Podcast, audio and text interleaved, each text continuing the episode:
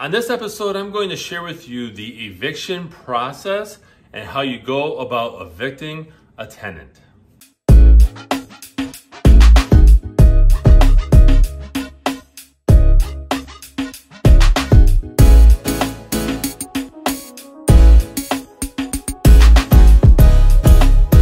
Welcome everyone to this episode of the Ask Jason Gelios Show. I'm Jason Gelios, Michigan Realtor. Really appreciate you guys tuning in to this episode. Got a great question, and that's how does the eviction process work? If I'm a landlord, how the heck do I evict my tenant or at least get the process started? All right, and so I'm gonna share with you the steps. Now, these are basic steps, basic process, okay? Certain things could happen. Uh, of course, you always want to consult with an attorney who is an expert in landlord tenant disputes. Okay. Now, before we dive into this, though, if you could go ahead and do me a huge favor and follow me on social media, uh, and all those links are actually below in the description. And it, hey, if you're watching this on YouTube, be sure to hit subscribe and hit that bell so you don't miss out on future videos that I upload. Now, let's go ahead and dive into this, okay? So, how the eviction process works, okay? Number one is the lease agreement is signed by both parties. So you have a landlord and you have a tenant, and they agree on a lease agreement. Usually the landlord has one, and the tenant reviews it and uh, decides whether or not they want the place or not. Okay, so the lease agreement signed. The lease starts, tenant moves in, boom. Number two, problem arises, something happens, right? Uh, tenant didn't pay on time, or they're paying late, or they're not paying at all they're causing a, a disturbance, uh, whatever the case may be, they're in violation of the agreement. Something happens, and the landlord usually confronts them and says, you know, hey, there's an issue. Number three, landlord and tenant try to resolve issues on their own. They should always resolve it on their own, right? Or at least try to. Okay, talk it out, see, hey, what what can we do? Okay, for example, a late payment, maybe just something happened and the landlord can work with the tenant or tenants. Okay. Uh, well, number four is if the landlord and the tenant do not agree on something, they, they don't they don't agree on a resolution, then it goes to court. Okay, landlord gets that ball rolling, and uh, you end up in court. Number five is a complaint is filed in court.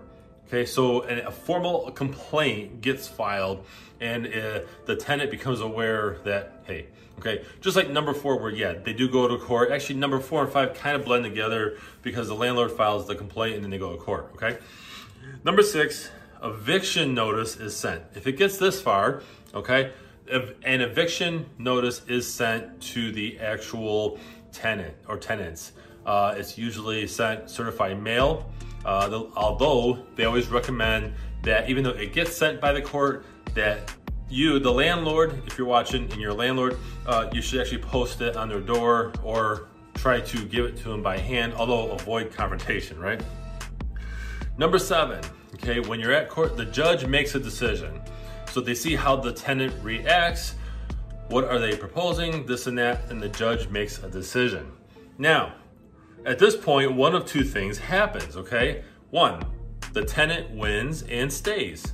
Okay, so there you go. They stay. They, you know, the landlord might not want to renew your lease at the end of it, but hey, tenant won, right? Maybe it was a dispute uh, that the tenant uh, did not do anything wrong, or they provided a great explanation to the court, the judge.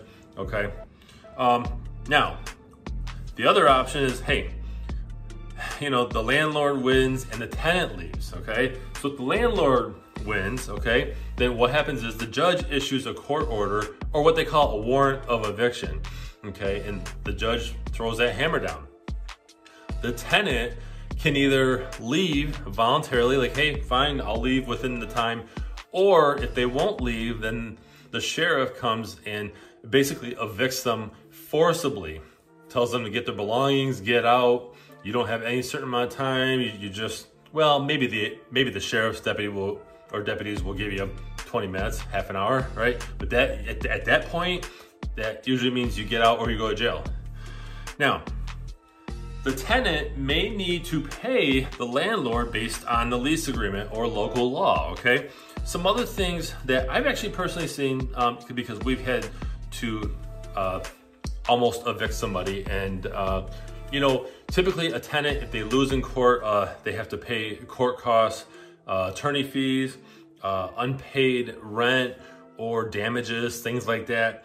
Uh, penalties, there are, are, typically penalties, I can tell you, um, being on the landlord side for a property, uh, that there are penalties. Uh, for example, if a tenant has to make payment plan, a payment plan, right, makes payments to the landlord, then there's usually interest on top of that. So this is just the basic process. And to, to dive in for to get legal advice, you should really consult with an attorney. I'd be happy to refer you one um, if you need a referral. But basically, this is the absolute basic process of how the eviction process works.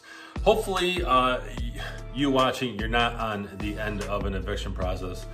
Uh, you know that it, it's never a good thing. Um, I think you know ultimately uh, it boils down to uh, whether or not an issue with a landlord or tenant is resolved or not. So I hope you guys found this episode valuable. Hey, if you did, be sure to hit that like button. And again, if you're watching this on YouTube, hit subscribe and hit the bell so you don't miss out on future episodes.